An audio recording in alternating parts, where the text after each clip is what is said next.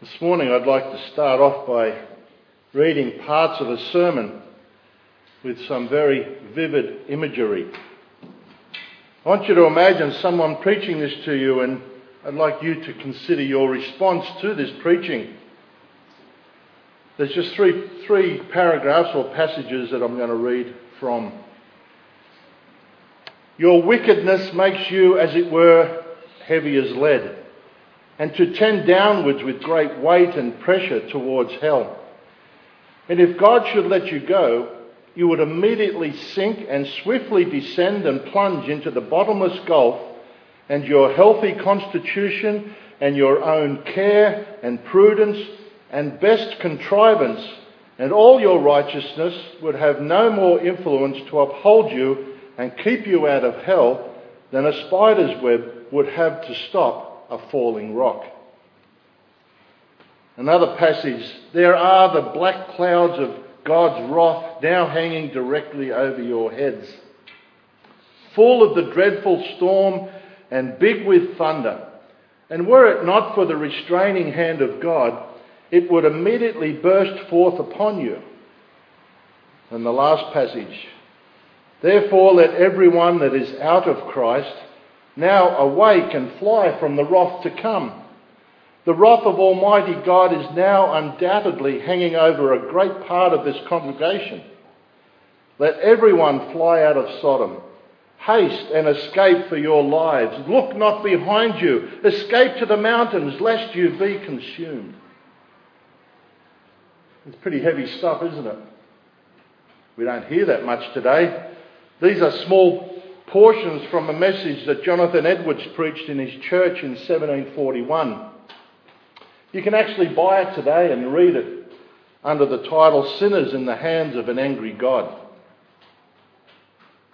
It is said that Edwards spoke in a monotonous voice, and when he looked up, he stared at the, the back of the church. Yet the people apparently were captivated with his words. The result was a great revival in the New England area in the, in the 18th century. But we don't hear preaching like that anymore? Is it maybe too confronting for the 21st century? We're, we're sophisticated people today. We don't need to hear words like that from the 18th century preacher. We don't need that type of language. We're 21st century people. We don't need to be confronted like that. Let me read another letter, or a letter written to Christianity Today.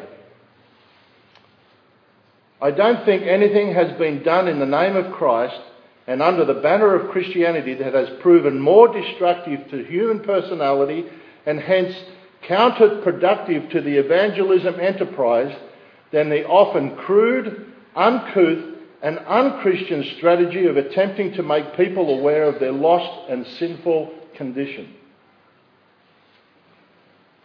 The author of that was Robert Schuller. You might have heard that name. He's the that, or was the pastor of one of the biggest churches in the world, the Crystal Cathedral, which I have to tell you now is now in the hands of the Catholic Church. They went broke and has now been handed over to the Catholic Church. God's wrath. He didn't believe in sin or hell. He never he said he would never use the term sin from his pulpit. See, generally speaking, and I'm generally speaking here, preachers don't like to confront the congregation. They might get upset. They might walk out the door. And so, generally speaking, preachers today have become very careful how they speak of the wrath of God. It's become unpopular. And many people, including Christians, find the thought of an angry God to be distasteful. So at times, God's wrath is just ignored, or more important, or more to the point, God's love is honed in on instead.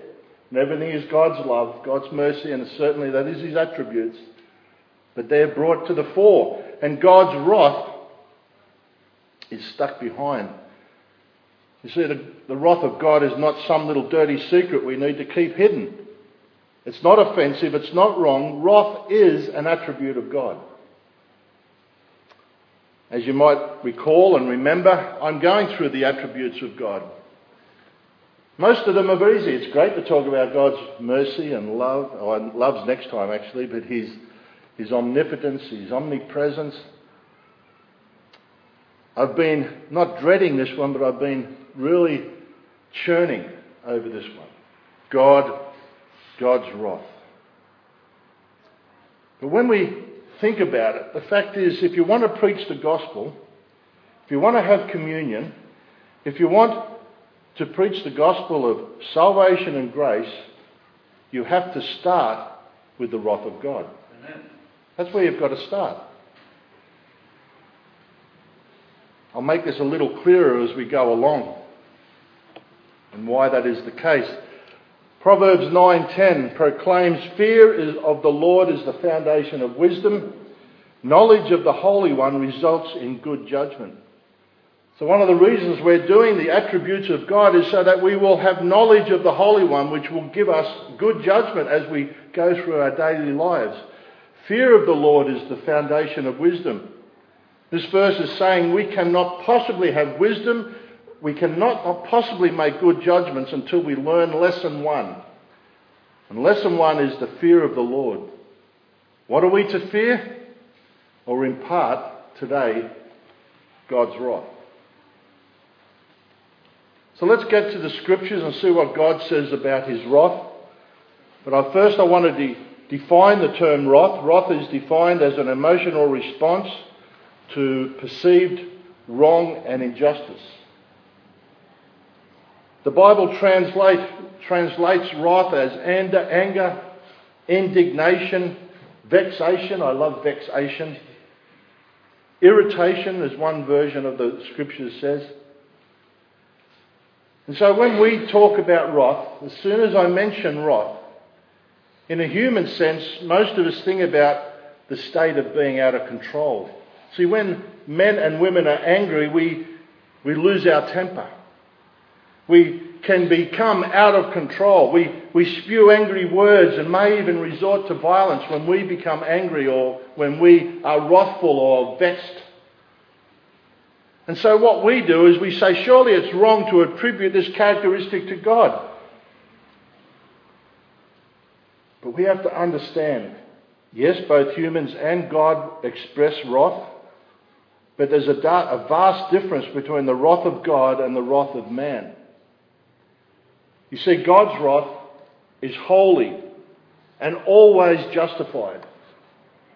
And that's one of the reasons I've left this attribute to the end, or nearly to the end, because I wanted us to understand God and His holiness last time. And to understand God cannot do anything that is unholy. So, yes, He, he is wrathful, but He is holy in that wrath, and He is justified in that wrath. Always justified. But men, women, we're never holy when we're angry, and we're certainly never or rarely justified. Some people today think the God of wrath is only for the Old Testament. And they can see it in the Old Testament. So let's start there. Then we'll look at the New Testament. In the Old Testament, the, the wrath of God is a divine response to human sin and, and disobedience. In the New Testament, Jesus' teaching supports the concept of God as a God of wrath who judges sin, sin. And you only have to read the book of Revelation to, to understand that fully. So, if the wrath of God is an attribute of His, why are we afraid to talk about it? I also want to tell you that the wrath, or the word wrath of God, or wrath pertaining to God, is mentioned more than His love. So, if we want to know God, we need to acknowledge this part of His character. We need to understand this part of His attribute. Fear of the Lord is the foundation of wisdom. So, what's at the heart of God's wrath? How can a loving God be an angry God? What is his wrath? Well, before we get to the Old Testament, turn with me to Romans. Our pastors preached through the book of Romans. I'm just going to pick up a few verses here and there to have a look at what is this wrath that we are talking about. Let's start with Romans 1:18. Right at the beginning of his book, Paul wrote this. He said, The wrath of God is being revealed from heaven against all the godlessness and wickedness of people who suppress the truth by their wickedness. I want you to notice that, that God doesn't say that his wrath, or Paul doesn't say that God's wrath has been revealed as if it's a past event. The verse speaks of wrath as an ongoing event. The wrath of God is being revealed and will continue to be revealed from heaven. So, how is God's wrath being revealed? Well, let's, let's first go back now to the Old. Leave your hand in Romans, your finger in Romans. We're going to turn to Nahum. Now, as a minor prophet, and if you're anything like me, I suck at finding minor prophets in the Bible. You go Jonah, Micah, Nahum, Habakkuk, Zephaniah. So if you get to any one of those four, and then Nahum's right in the middle of it. This is one of the most vivid descriptions of God's wrath. I'll wait till I stop here, the page is turning. Nahum, chapter 1, verse 1. The Oracle of Nineveh, the book of the vision of Nahum the Elkoshite. A jealous and avenging God is the Lord. The Lord is avenging and wrathful. The Lord takes vengeance on his adversaries and he reserves wrath for his enemies. The Lord is slow to anger and great in power, and the Lord will by no means leave the guilty unpunished. In whirlwind and storm is his way, and clouds are the dust beneath his feet. He rebukes the sea and makes it dry. He dries up all the rivers. Bashan and Carmel wither. The blossoms of Lebanon wither.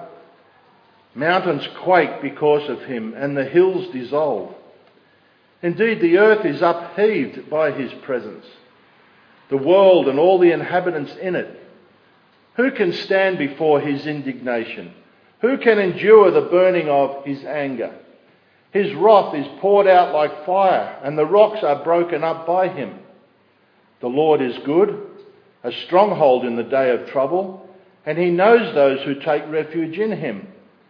But with an overflowing flood, he will make a complete end of its site and will pursue his enemies into darkness. This book of Nahum is about the destruction of Nineveh. We read of mountains trembling, the cities being flooded with an all consuming fire. It's terrible to think of these things happening. Did God actually do this to Nineveh? Well, there's no city called Nineveh today. When an earthquake strikes, when a tsunami strikes, is that God's wrath, as in Nineveh? Well, I don't know. Because I don't know the mind of God. But what I will tell you is there's biblical precedence. And that's another sermon all on its own. God is sovereign. The Lord will by no means leave the guilty unpunished. In whirlwind and storm is his way. I would never stand up here and preach that a tsunami is God's judgment upon that nation. Because I don't know the mind of God, as I said, in that particular circumstance. But be aware, there is biblical precedence to the destruction. Sodom and Gomorrah being another one. What we read in Nahum is how God was feeling. And we ask the question did he react and abuse his power in anger and wrath simply to lash out of these people? Like we probably would? No, we have to understand that God's wrath in the Bible is never self indulgent. It's, ne- it's not irritable. It's not set off like he's got a short fuse. His, right, his wrath is a right and necessary reaction to moral evil, which is what Nineveh was. And the Lord will by no means leave the guilty unpunished. God is holy. We learnt that last time. We went through it and spent 40 minutes talking about the holiness of God. And God cannot stand sin. He cannot stand sin in His presence because He is holy. In fact, if God didn't hate sin, if God wasn't wrathful towards sin, if God wasn't um, talking like this about the fact that uh, He is showing His anger amongst His adversaries, He wouldn't be holy. He couldn't be holy. Listen to Arthur Pink, one of my favourite authors, as I just read a passage. And I read him because I can never put it as good as he could. How could he, who is the sum of all excellency, look with equal satisfaction upon virtue and vice, wisdom and folly? How could he, who is infinitely holy, disregard sin and refuse to manifest his severity toward it? How could he who delights only in that which is pure and lovely not loathe and hate that which is impure and vile. The very nature of God makes hell as real as a necessity as heaven is. And this is what God is expressing through Nahum. You see, if we say that God is a God of wrath, what we're actually confessing is that God is a God of love. God would not be loving if he did not react to evil with his wrath. Verse 8 or verse 7 says, The Lord is good, a stronghold in the day of trouble. He knows those who take refuge in him. So if you're a born again believer here this morning, he knows you. And we take refuge in him. But with an overflowing flood, he will make a complete end and he will pursue his enemies into darkness.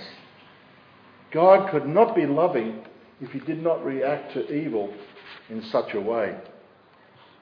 Just in our small way, if any of us witnessed an act of cruelty or injustice in our community and we didn't become angry of it, as a result, wouldn't we be showing a lack of love and concern also? And so God's wrath is not inconsistent with his love, it's an expression of his love. He gets angry and wrathful when people deliberately disobey him, as the Ninevites did, just as any loving parent would here this morning.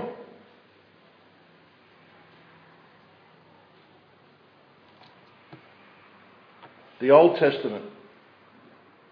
But in the New Testament, we've already read that Paul said his wrath is being revealed. How then is his wrath being revealed in our present day? To me, the same way. But we have more insight in the New Testament because Paul indicates in Romans that his wrath is being revealed in the ongoing proclamation of the gospel. You see, when Jesus Christ is presented as the way of salvation and people reject him, God's wrath is revealed in judgment. That's what Paul says in Romans 2:5. He says, But because of your stubbornness and your unrepentant heart, you are storing up wrath against yourself for the day of God's wrath, when his righteous judgment will be revealed. And we know from Scripture that God's righteous judgment for an unrepentant heart is eternal separation from God in what Revelation 21:14 calls the lake of fire the second death. And so we've been studying today the cross of Christ. We've, we've had communion around it. We've been singing around it. And so I want to bring out the fact that in the cross of Christ, we see the wrath of God fully expressed on his own Son. And if people reject Jesus Christ, they're rejecting God's forgiveness and they're storing up wrath against themselves for the day of God's wrath. And so that's why it was such a wonderful idea to have, or coincidence, uh, plan, whatever you want to call it, that we had communion today. Because I believe God's wrath explains the cross. And what I mean here is if we understand that the wrath of God, or the wrath of God, we can better understand the cross of Christ. The cross of our Lord Jesus Christ became necessary because God's wrath against sin, and we are sinners. But God desired to reveal his love by extending grace and mercy in the person of his Son. However, God's justice required a punishment. Still requires a punishment today. Even from Nineveh right up until now, God's justice requires that sinners be punished. And so Jesus became our perfect substitute, the one who would take the punishment for our sin, the one that was due for us. Christ, in some horrible and mysterious way, endured the wrath of God on our behalf. The wrath that we read about in Nineveh. The wrath that we read a few passages of in the beginning. That wrath Christ took on our behalf. He cried out, My God, my God, why have you forsaken me? Can you imagine the Son of God having to yell that out? He was enduring the horrible rush of God's wrath that you and I deserve. The Bible tells us that whoever puts their trust in Jesus the Messiah, whoever understands what he did for us on the cross, two things will happen. Our sin will be credited to the account of Christ. His death will be for our sin. That's one thing that happens. And the Lord's goodness will be placed in our account. God's or Jesus' righteousness is placed in us. God views us as holy. There is no greater act of mercy, no greater act of grace and love than what God has done for us because of his wrath through Jesus Christ. The gift extended to us at the cross is staggering, undeserved. As Jordan pointed out, can't pay it back. Can't pay for it. Can't, it's not possible. And if we truly understand what we deserve, what do we deserve? God's wrath. And if we truly understand that, remember it said, who can stand before his indignation? Who can do that? if we really understand what we deserve and now compare it to what we've been given, we shouldn't be able to do anything else except spend the rest of our lives giving thanks to God.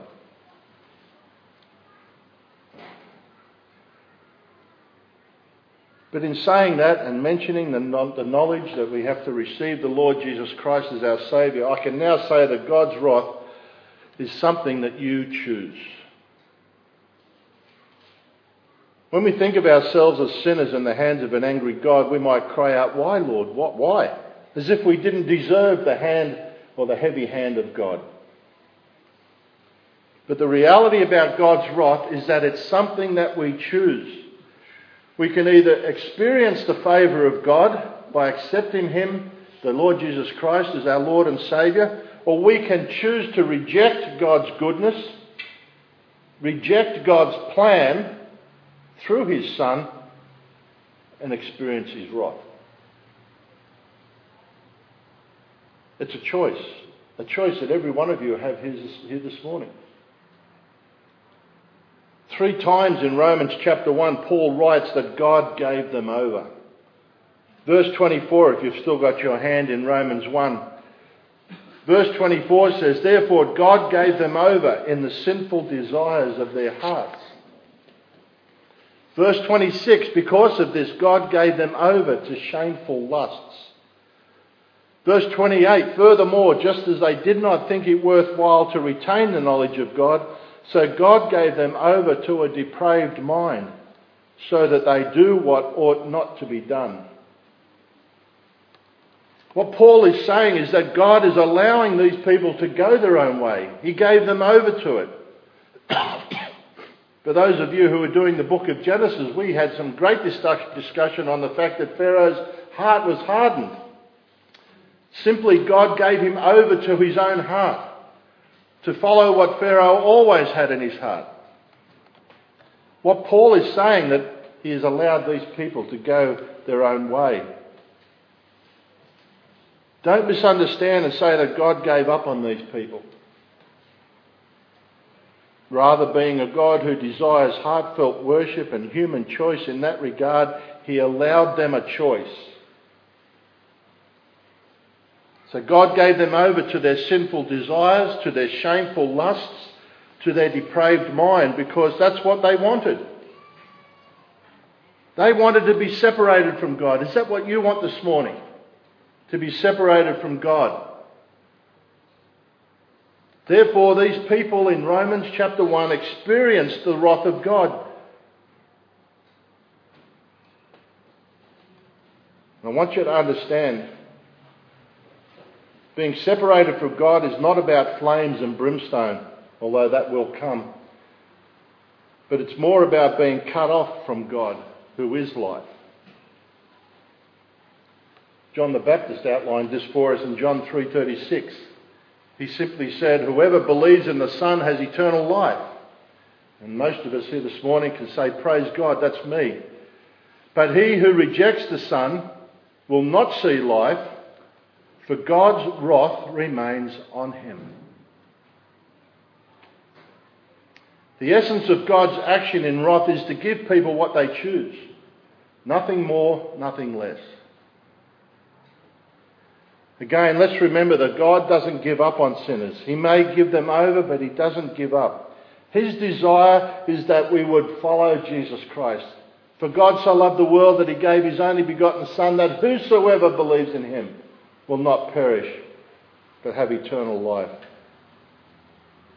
God's desire is that we would choose to follow Christ, to discover the life that has always been meant for us.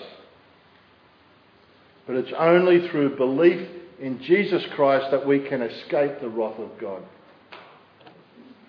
Again, Romans 5 9. Since we have now been justified by his blood, how much more shall we be saved from God's wrath through him? You didn't realise there was so many God's wrath in Romans, did you? Why focus on the wrath of God? Why even bring it up? What good does it do us to hear about the wrath of God? Why not just focus in on God's love? Well, I'm going to finish with a few reasons. I'm sure there are many more than this. But to know that God is a God of wrath reminds, that, reminds us that God is a holy God who hates sin. We need to be reminded about that. He is a holy God who hates sin. God would cease to be God if he were less than perfect and good. So sin is imperfection, it's, it's evil. So sin has no place in the life that God has designed. To know that God is a God of wrath reminds us that God is holy. Therefore, to know that God is a God of wrath should make us uncomfortable with sin. It's our sin that put Jesus Christ on the cross. He, he bore the full brunt of God's wrath for us, for those of us who have accepted Christ as Lord and Saviour.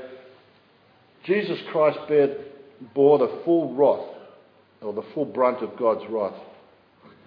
And so I ask the question how can we possibly tolerate sin in our own lives when it literally killed our Lord? How can we do that? How can we contemplate that? The Lord takes sin seriously. The cross has already proven that. Shouldn't we take it very seriously? And don't be fooled into thinking that because God's wrath is not immediate, God's wrath is not there because I've sinned and nothing happened. Believe me, God is watching.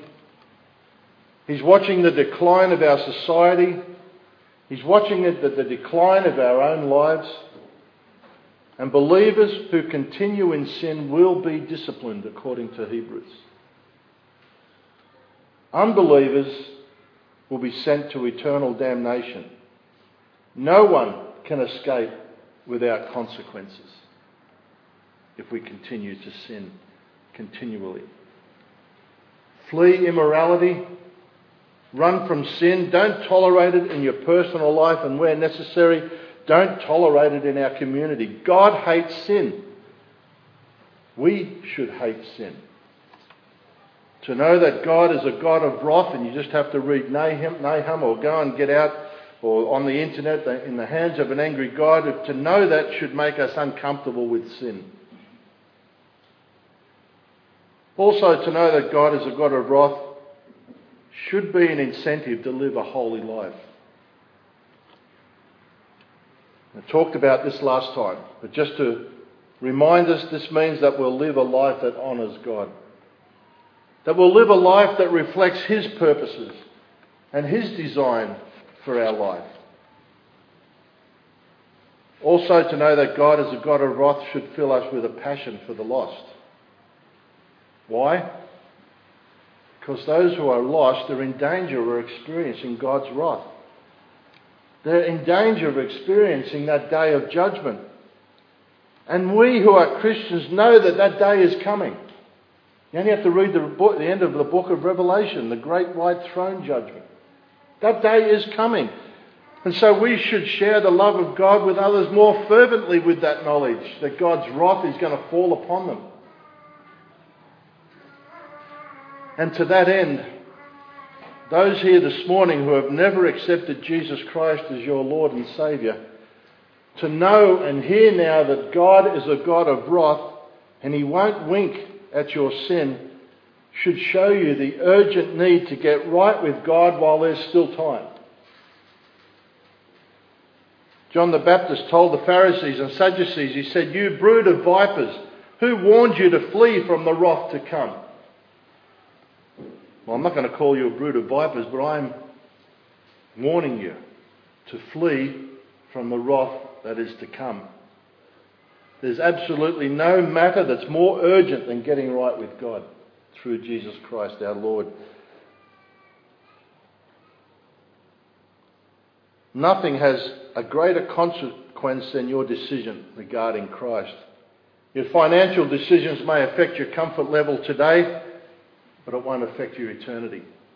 Your relationships will affect your present happiness or, or otherwise, but they won't affect your eternal destiny. Your job allows you to bring home a pay packet, but it doesn't affect where you will spend eternity. Your decision regarding Jesus Christ is the only thing that will affect where you spend eternity. There's a second reason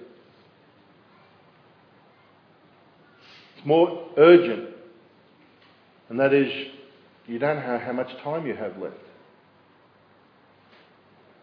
If you haven't accepted Jesus Christ as your Lord and, as your Lord and Saviour, at any moment your life could finish. It is given to men to die once and then the judgment. A heart attack, a car accident, an aneurysm, a stroke. All God has to do is say the word and your life is over. It doesn't matter how good you feel right now, you're living on borrowed time. Don't put off turning to the Lord for forgiveness and new life. You can't be sure you'll have any other chance after you leave this service today. Drop everything. If you haven't asked God for forgiveness and declared your faith in what Christ has done that was shared for us today, if you haven't done it with a sincere heart, you need to receive this gift now.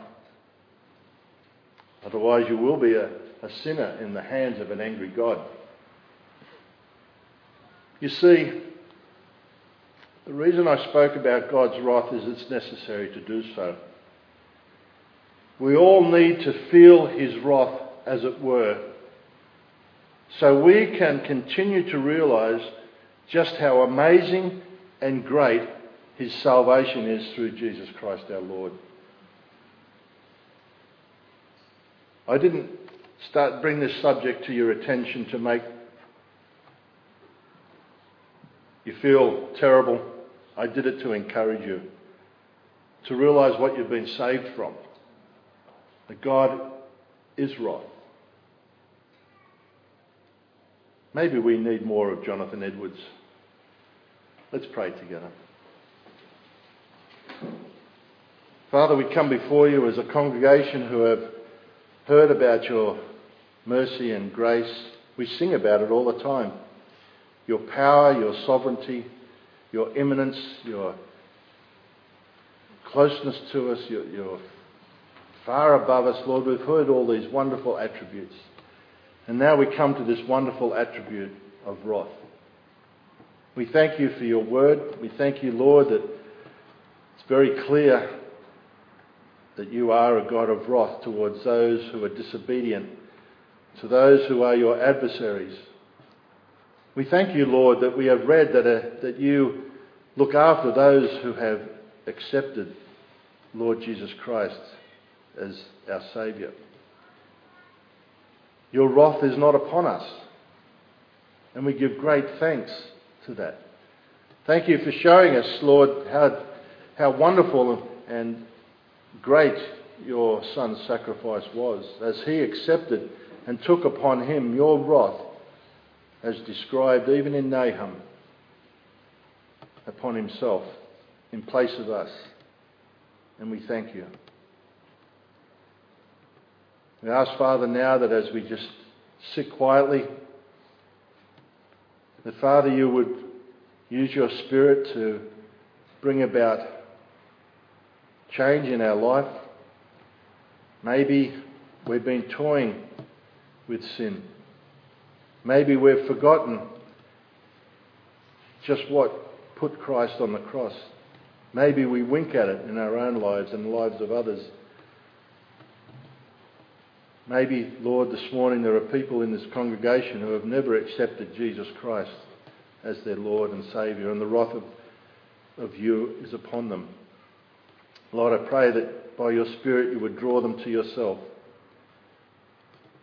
Father, the time is getting closer, and we ask, Father, that you would work miraculously in their heart to drop the scales from their eyes so that they may see the truth of the gospel and to see what they're being saved from. And I ask it in Jesus Christ's name. Amen. I thought we could just spend one minute just in silence before we get up and in the old place we used to pack the chairs up and that used to take precedence and just before we have any coffee or time just meet with the Lord just quietly on what you've heard and if there are any of you who have have never accepted Jesus Christ as your Lord and Saviour, and the Holy Spirit is tugging at your heart and saying, Do so, then you can do it right where you are. What do you choose? Because God's wrath is a choice. Let's just, that's it, a minute silence. Then I'll finish with the benediction.